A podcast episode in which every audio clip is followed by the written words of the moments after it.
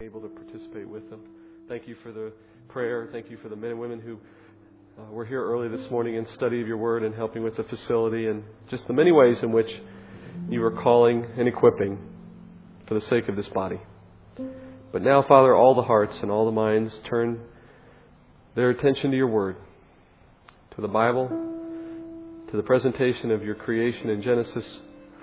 And uh, we ask, Lord, that as the the Word is read, and as I endeavor to teach it, I ask, Father, that you have already begun that work in hearts to hear and to be prepared to receive what, what will be taught. I pray, Father, that there would be a new awakening and awareness to your sovereignty and to your power in creation. And I also pray, Father, that many questions would be answered here this morning so that we may uh, be strengthened in our assurance that your word, Father, is what it says it is. And we pray these things in Jesus' name. Amen. Well, we're going to return to day three, just briefly, to this morning, to notice one other detail that we were uh, unable to get to last week. Before then, we move on into days four, five, and six today, Lord willing. So, open the Bible with me again to Genesis chapter 1. And to day three in God's description of His creation. And of course, day three ends on verse 13. So we read already these verses, so I'll leave them be and we'll just move directly into a discussion here. In this day, remember this is uh, still one of the days in which spaces are being created. Hopefully you all still have your chart. So in this space of day three, we saw God creating the land, setting it apart from the water. We talked about last week how that meant it was one solid piece of land in the way that the text describes it. Then there were trees and plants placed onto the land and they were made to bear fruit immediately and they're all sitting there ready and waiting. Notice in the way that the text says that they were to reproduce on their own, that these trees were to continue producing and then reproducing later. So in verse 12, for example, or in verse 11 as well, the fruit after their kind. And then later in verse 12 it says plants yielding seed after their kind. In other words, the trees and the plants have fruit on them, which we discussed last week was in preparation for someone who would need to eat in, in a future day. But there's also, of course, the basic reproductive purpose of the fruit. Forgetting man for a second, the trees are going to be able to sustain themselves in, in creation, in nature. But they were to reproduce in a very certain way. They were commanded to reproduce after their own kind. In other words, they are not permitted to reproduce into something other than their own kind. The word kind in Hebrew is min, M-I-N. And there, it's, it's a difficult word to translate because there is not a good English equivalent.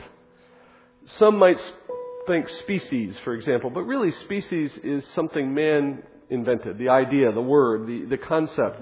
The idea that we can look at all of what is made in the animal and the plant kingdoms and categorize it by association. Certain things with, with certain traits are in this box, and then other things with different traits are in this box, but that's all a man made construct. And, and by the way, we, we violate it all the time.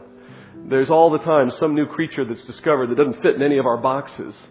So then we either have to change the definition of some of the boxes or we have to find a new box for it. But that's just the problem we have as men, as, as humans, trying to make sense of what God has created. But God did have a construction process. He did have a framework, or the fancy word would be taxonomy. He did have a taxonomy for how the animal and plant worlds are uh, organized and, and divided. The term is is bin is mim. It's this idea of baramin of by its kind or of its kind.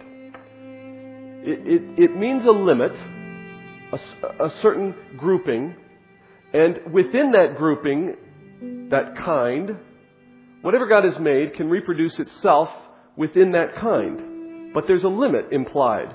It cannot reproduce of another kind. The kinds are separated in this way that God has designed the world, and there is no breaching of the walls. There is no animal creating something other than of its own kind. There is no plant producing a seed that results in another kind. But the word kind in Hebrew is a broader word than we use today when we say species. It's perfectly likely that, or very likely and perfectly reasonable, that when God had orchestrated the beginnings of the animal kingdom, He created a canine, to use the term we might use today, from which in its DNA was all the information necessary to devolve into the various kinds of canines we see today. So that within one kind, canine kind, in the earliest, in the first day of creation, the first day that, that this animal existed, there was in its DNA all the instructions necessary for that kind to create wolves and foxes and dogs and hyenas and so on, or whatever came out of that kind. But naturally, as the world has moved through time and as these animals have moved out and populated the world, the DNA has been, has been diluted and, and, and distributed such that now some of those animals have in their DNA less information than they started with in the first day that they were created. And because they lack now some of the information they began with, they're no longer able to produce everything that was there in the beginning. They have subdivided.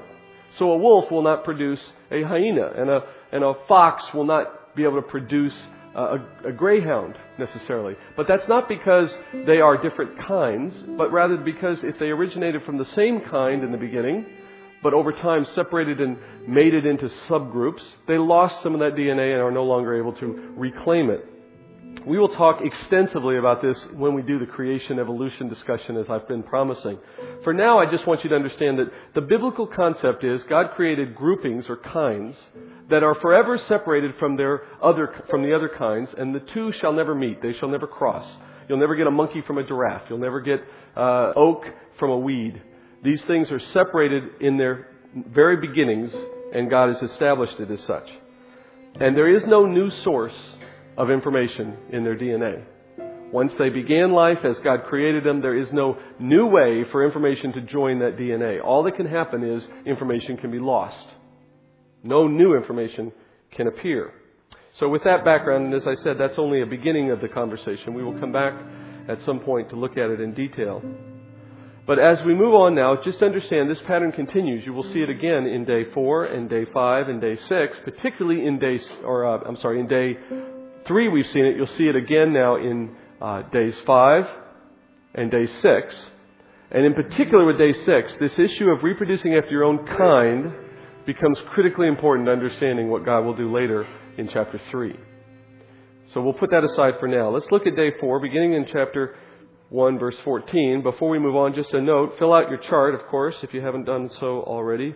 Day 3 should be the space discussion. What was created on day 3? Put that into your chart.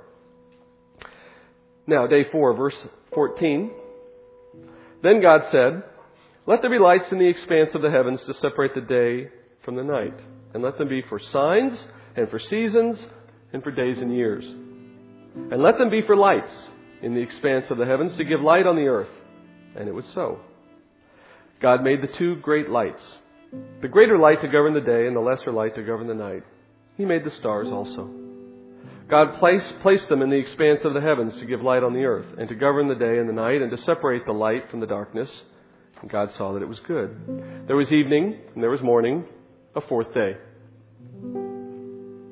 So here you have now a discussion of an expanse again and a heaven again. You remember from last week we talked about how those words had dual meaning, particularly the, the word for heaven, Shemayim. By its context, though, we can tell what he's talking about, can't we? Which uh, rakia is the name is the word in Hebrew for expanse. Which rakia is he talking about? Which expanse? And which Shemayim, which heaven is he talking about? One in which there is the moon and the stars and so on. Has to be outer space, what we call outer space, right? The space between the atmosphere of the earth and what is higher yet, which is God's throne room, which we have no, we have no way to see or localize, but we know it is a third heaven. So this is, the way the Hebrews would say it, this is the second heaven. The heaven that is not the earth, not the air, not the place where birds fly, but it is also not the third heaven where God dwells. It's in between. That's the second heaven. And in this space, He is now creating lights in the expanse to separate day from night, a greater light, a lesser light, and interestingly, and the stars also. Almost as if they're an afterthought to the process. Isn't it interesting? This is different from separating light from darkness as we saw him do on day one. Here, the light dark alternating, or in that earlier time, he created light, he created darkness, and then he set them in a linear timeline. First light, then dark. Light, dark, light, dark. And that separation was for the point of establishing the passage of time, a way in which we can track time. Now, he associates day with a certain light and night with different lights. So when the Bible says here that he separated, verse 18, he created these greater and lesser lights to govern the day and the night and separate the light from the darkness. The word separated here means distinguished. He used the sun, he used the moon to distinguish night from day. The day was distinguished from the night by the appearance of different lights in the sky. Remember, there was already light, there was already darkness, but now he has put into place these objects which he associates with light and dark so that we would have some way to distinguish them more so than just the fact that they come and go. It's curious to me, and I think it should be worth noting, he doesn't name them here. He doesn't name the sun, he doesn't name the moon. In fact, there's nowhere in Scripture that those names are given by God. It's interesting because throughout the creation story, he is naming things, all the way up until Adam gets the opportunity to name the animal kingdom. Why doesn't God choose to name them? Well, Deuteronomy 4:19 would give us something of, a, of an answer to that. In Deuteronomy 4:19, in warning to the Hebrews, God says, "And beware not to lift up your eyes to heaven and see the sun and the moon and the stars, all the host of heaven, and be drawn away and worship them and serve them, those which the Lord your God has allotted to all the peoples under the whole heaven." It would seem as though that he put the sun and the moon in the sky, but refused to give them names at this early stage of creation because he didn't want any possibility to emerge in which the people of Israel or anyone else reading the Bible would come to think that they have spiritual significance and that in their naming they became godlike or to even suggest that we should give them undue attention. That's consistent, by the way, with the way he mentions the creating of the stars. Among unbelievers, scientists in particular, the fascination with the vastness of the universe and the awesomeness of what's there and the uncountable magnitude of what's out there and, and, all that must be imagined beyond what we can see, that is in itself a distraction from spiritual truth for many unbelievers. It becomes their God. It becomes their, their place of worship, their altar. The, the creation itself, as Paul says in verse 1. They worship the creation rather than the Creator. But in the story as it's told in Genesis, it's clearly not the most important feature of his creation, is it? It's almost spoken about as an afterthought. So, one of the things that is often said with regard to the creation story, one of the reasons that scientists often point to for discrediting this story, this account, is this issue of the stars themselves. And in this sense, the stars are placed in the heavens so that they are visible on earth. The scripture makes that clear, does it not? They're there to help govern the night. Obviously, a star billions of miles away, billions and trillions of miles away, must already be presenting its light to the earth from the moment of its establishment in the heavens. Otherwise, it can't serve the stated purpose for it. It can't present its light to the earth. But a scientist would say it must take millions of years for the light to travel from that far distant point until it reaches the earth and can be visible. And so scientists point to this physical problem and say it discredits the story as presented in Genesis. Clearly, this isn't the way it literally happened. Otherwise, there would have been no possible way for the light of those stars to be visible on the first moment of their creation. We still wouldn't be able to see them even today, based on how far away they are. So, how do we deal with this critique? The biblical response is simple and yet profound. God must have created that path of photons that connects us to the star, just as He created the star itself, all in the same moment. As He placed the star in the heavens, He placed a beam of photons between us and that star so that right from the very moment there was already streaming light. And of course, from that moment, light then moves at its normal course as it continues to stream to us. But obviously, if God has the power to create all of this in the first place, it is not a stretch at all to say that he would then go the next step and simply place a created light of a line of light between us and the, and the stars themselves so that we would see them as he intends for us to see them. Why do we know that this is how he did it? How can we be so sure that that's the answer to the problem? Well, God gives three reasons for these objects to exist. And all three, of course, only work if the light of these objects is visible right away. In the list I, he gives in the text, verses uh, 14, verse 14, he gives three reasons. Let's look at each one. First, for signs. For signs. The word is oth in the Hebrew. It means a wonder or an omen or a witness to something. There are at least three reasons or three ways in which these objects are signs for God. First, they bear witness to God's existence. The stars, the moon, the sun, they bear witness to his existence. Psalm 19 says, verse 1, The heavens are telling of the glory of God, and their expanse is declaring the work of his hands. Day to day, they pour forth speech, and night to night reveals knowledge. There is no speech, nor are there words. Their voice is not heard. Their line has gone out through all the earth, and their utterance to the end of the earth, and in them he has placed a tent for the sun, which is as a bridegroom coming out of its chamber. It rejoices as a strong man to run his course. Its rising is from one end of the heavens, and its circuit to the other end of them, and there is nothing hidden from its heat. So, and Paul makes a similar argument, as you know, in chapter 1 of Romans, talking about how the creation is uh, plenty evidence that God exists. So the first reason he puts these objects in the sky is that you would look up at them, you would have wonder at their existence and of the magnitude of their creation, and it would turn your heart and your mind toward God. It's a sign of God's existence. Secondly, they are a sign in the way they tell us of God's character or His nature or His attributes. Paul in Romans 1, as I just said, mentions it, verse 20.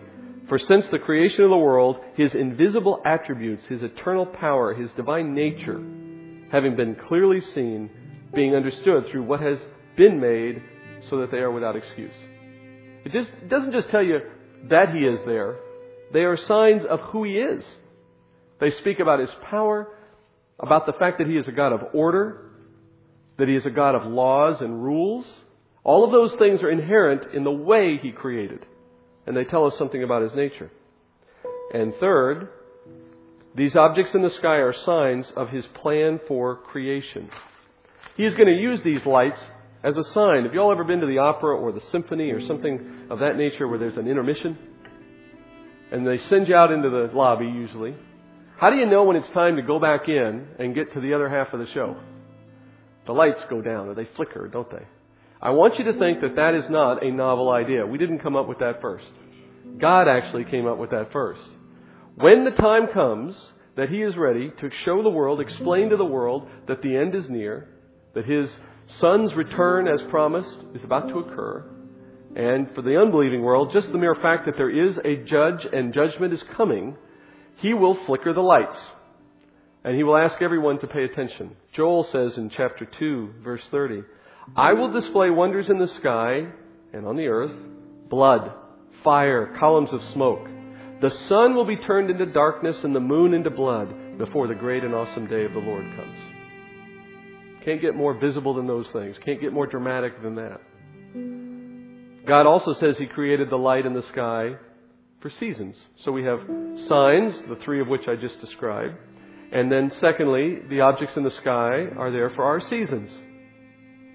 This is obviously something most students learn early in their education, early in their elementary education, the earth being positioned a certain way, rotating the earth in a certain, uh, revolving around the sun a certain way, uh, tilted in its, its revolving a certain way so that there are not only the seasons of the year based on where we are relative to the sun, but there are also tides and other weather patterns based on the way our, our earth is tilted next to the moon. In Psalms uh, 104, the writer says, verse 19, He made the moon for the seasons, the sun knows the place of its setting. You appointed darkness, and it became night, in which all the beasts of the forest prowl about. Why are seasons important? Why does he want seasons? After all, you don't need them. Really, you don't need them. For the most part, if the world were without seasons, we'd do just fine if God permitted it.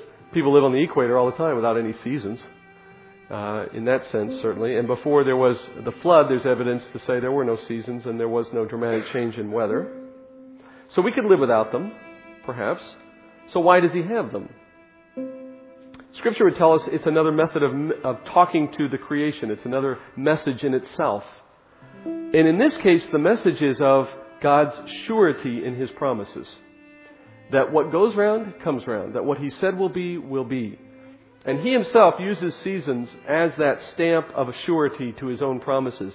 In Ecclesiastes 3, verse 1, Solomon writes, There is an appointed time for everything, and there is a time for every event under heaven. And you know how that goes on, right? Just like the song? We can all sing it, practically. That whole part of chapter 3, that early opening to chapter 3, is an expression of the surety of what God has said. And that these appointed seasons come and go as proof that there is a cyclical, reliable cycle to what God is at work doing in the world.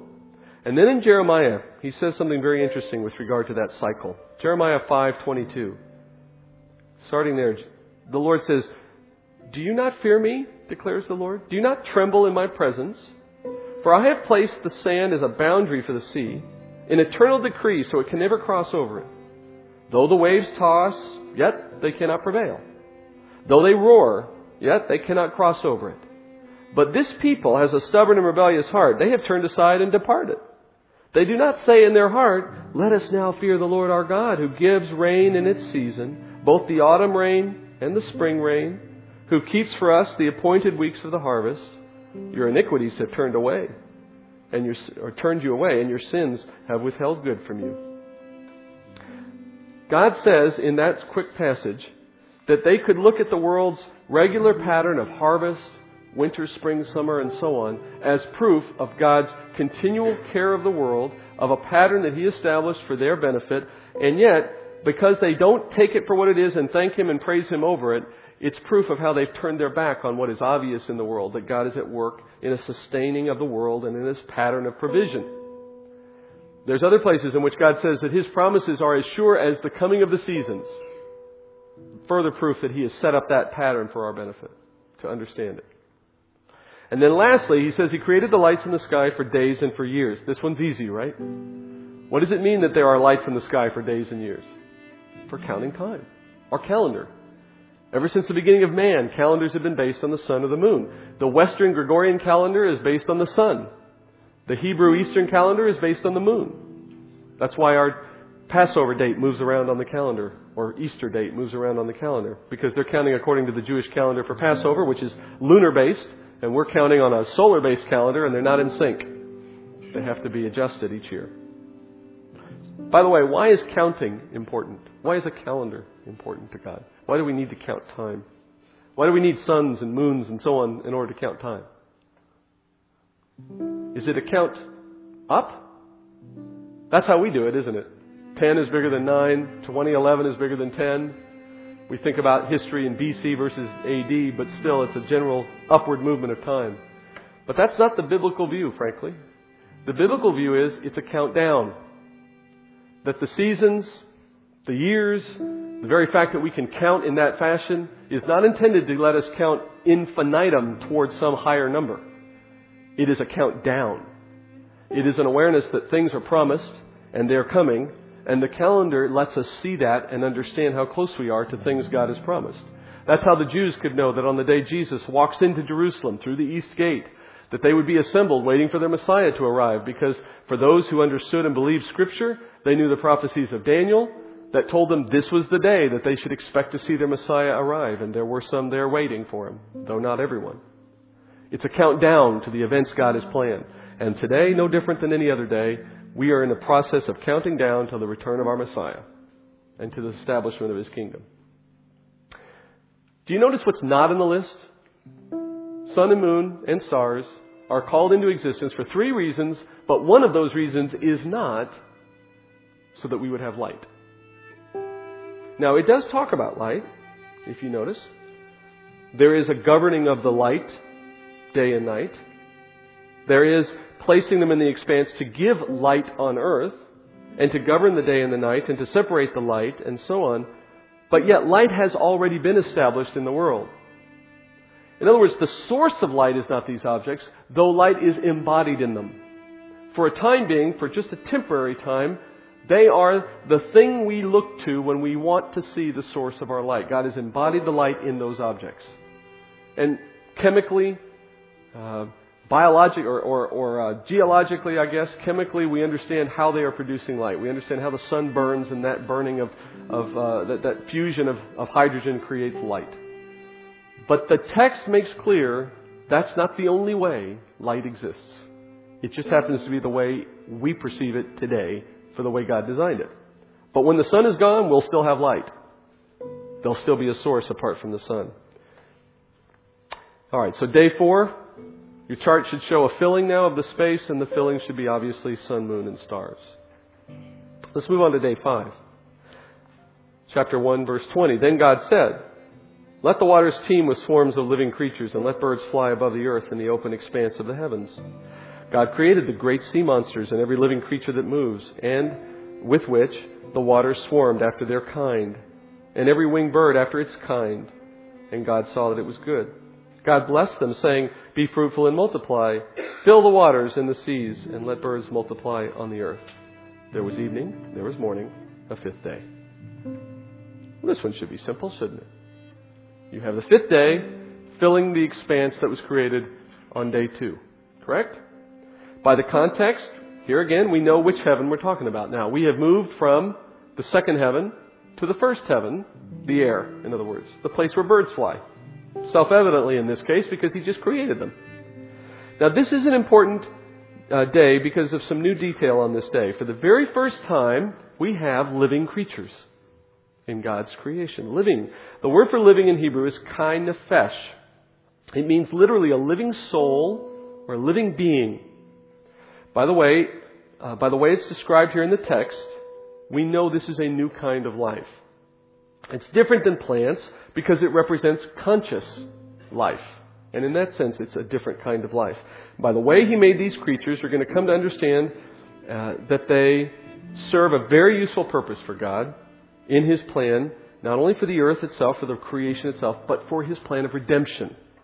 For God's plan of redemption. Because chai nefesh, the living soul, or more literally, the breath of life, they can experience a death similar to men. Plants lack chai nefesh. They don't have a living soul. They can die. Uh, our family self is testimony to that. Uh, they can die, but it's not death in the same sense as a man's death or an animal's death. And we instinctively understand the difference, don't we? We do not mourn the loss of a plant, at least not in the same way that we would an animal or a person.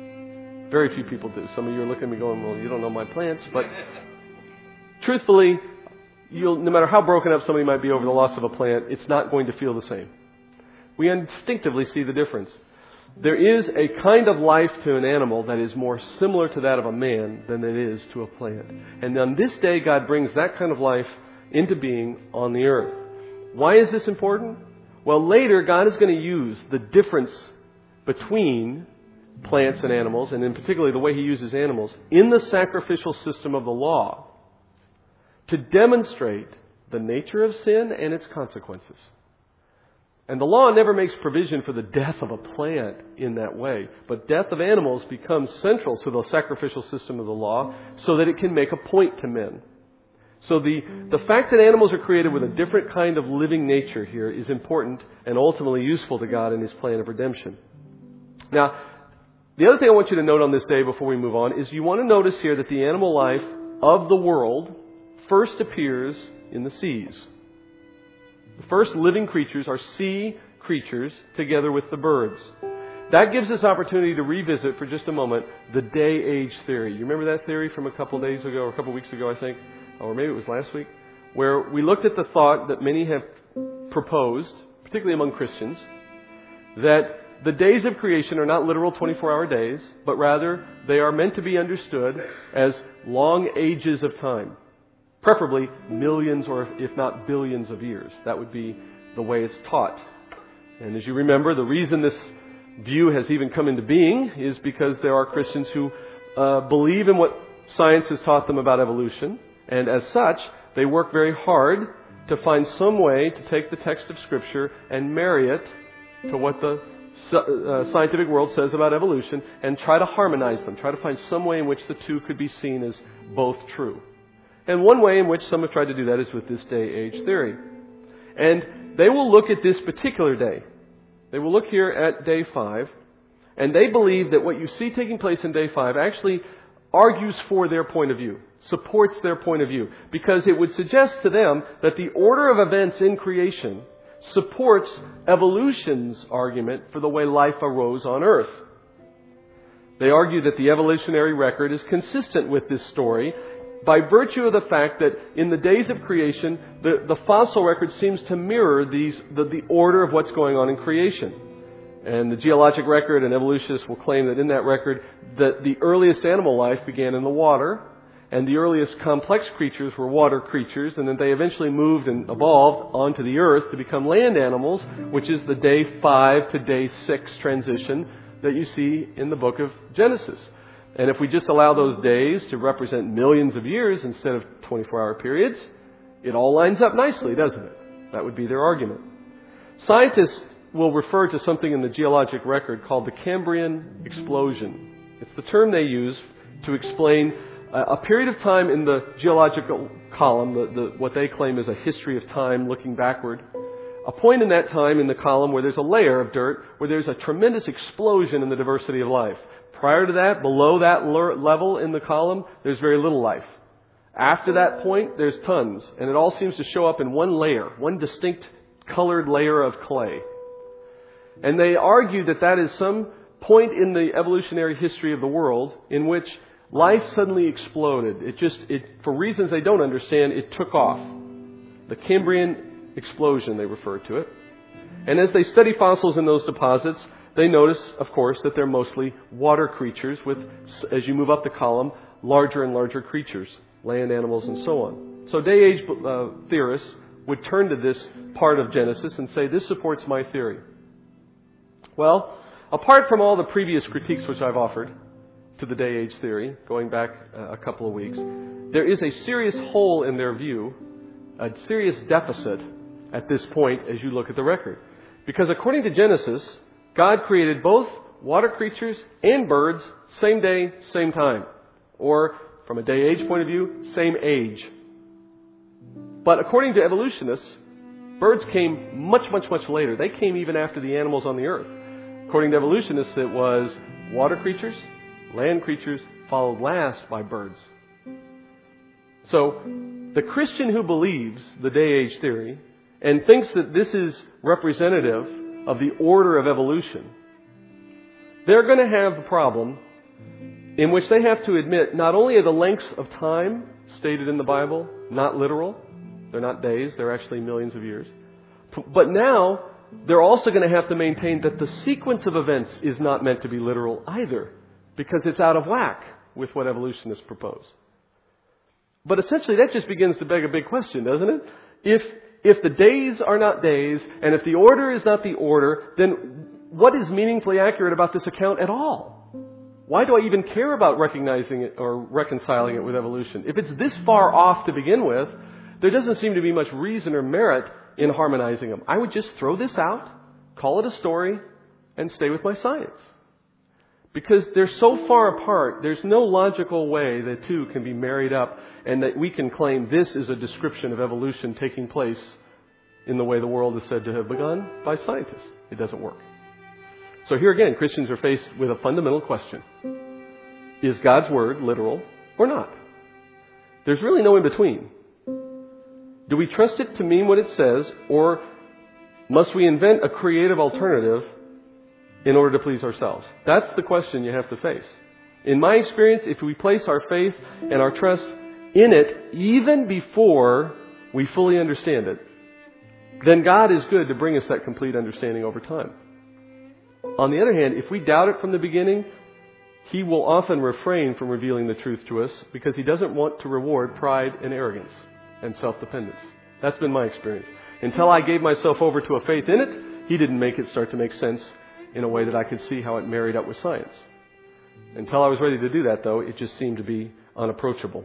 By the way, again, not to p- continue to plug this, but in the store, in the evolution versus creation discussion that is uh, forthcoming, we're going to look even more at issues of the order of creation here, of what's going on and how it compares to the geologic record, and later in the book of Genesis, particularly in chapters 6 and 7, we're going to have a very clear understanding of why the geologic column, as it exists today, shows animals in the particular order that they show in the water, uh, in the in the column that's reflected by the mud and the deposits of mud and water that have created it over, over time.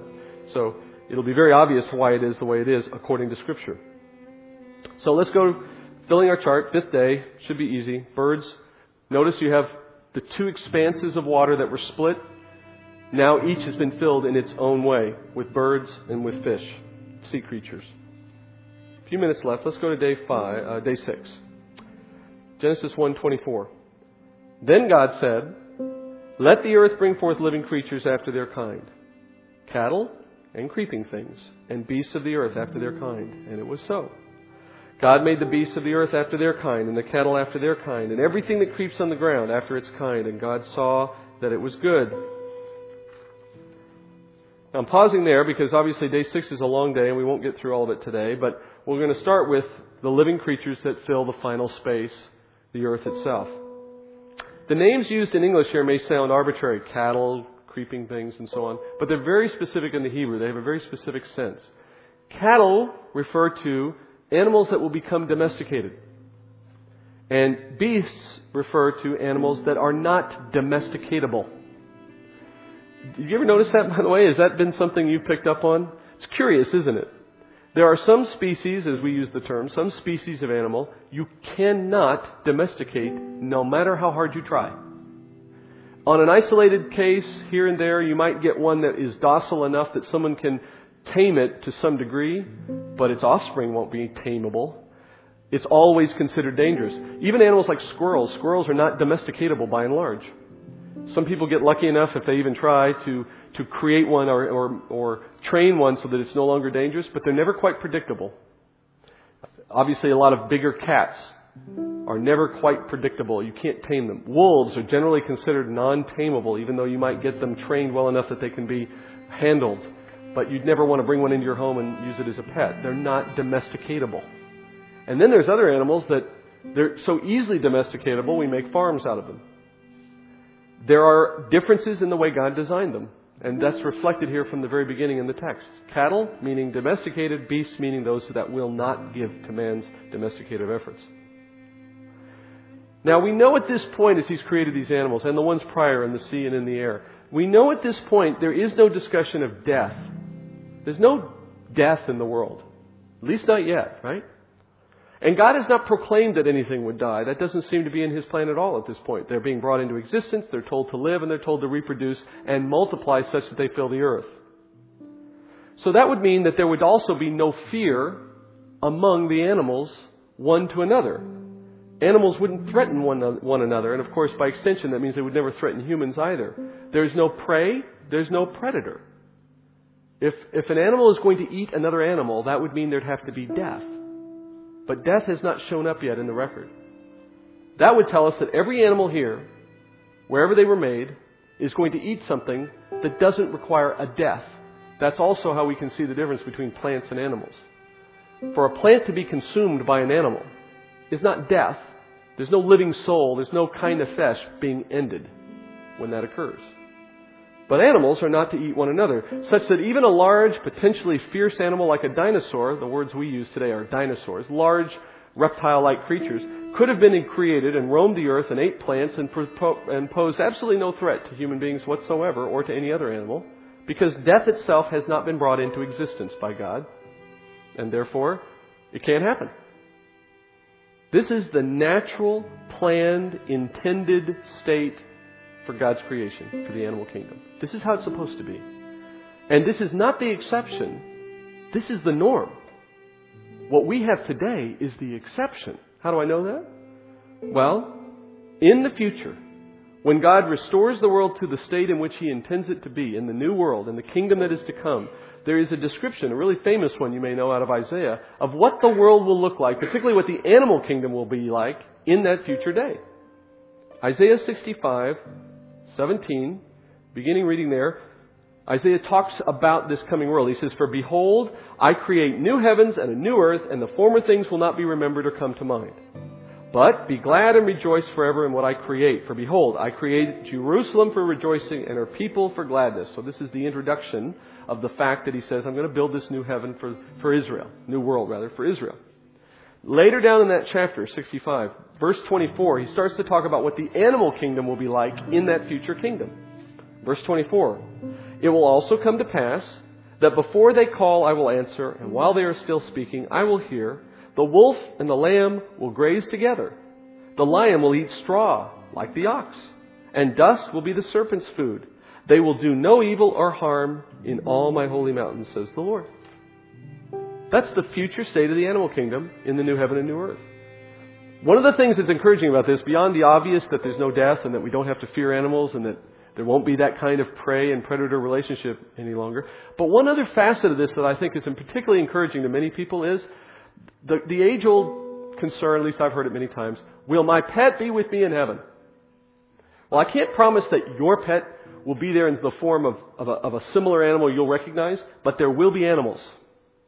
And there'll be animals that don't hurt each other, that have no prey predator relationships, don't hurt men anymore. The fact that there are animals in this time is, to me, proof enough that pets are an entire, entirely possible for us in that time. Better than the ones we have now, which in my case wouldn't be hard.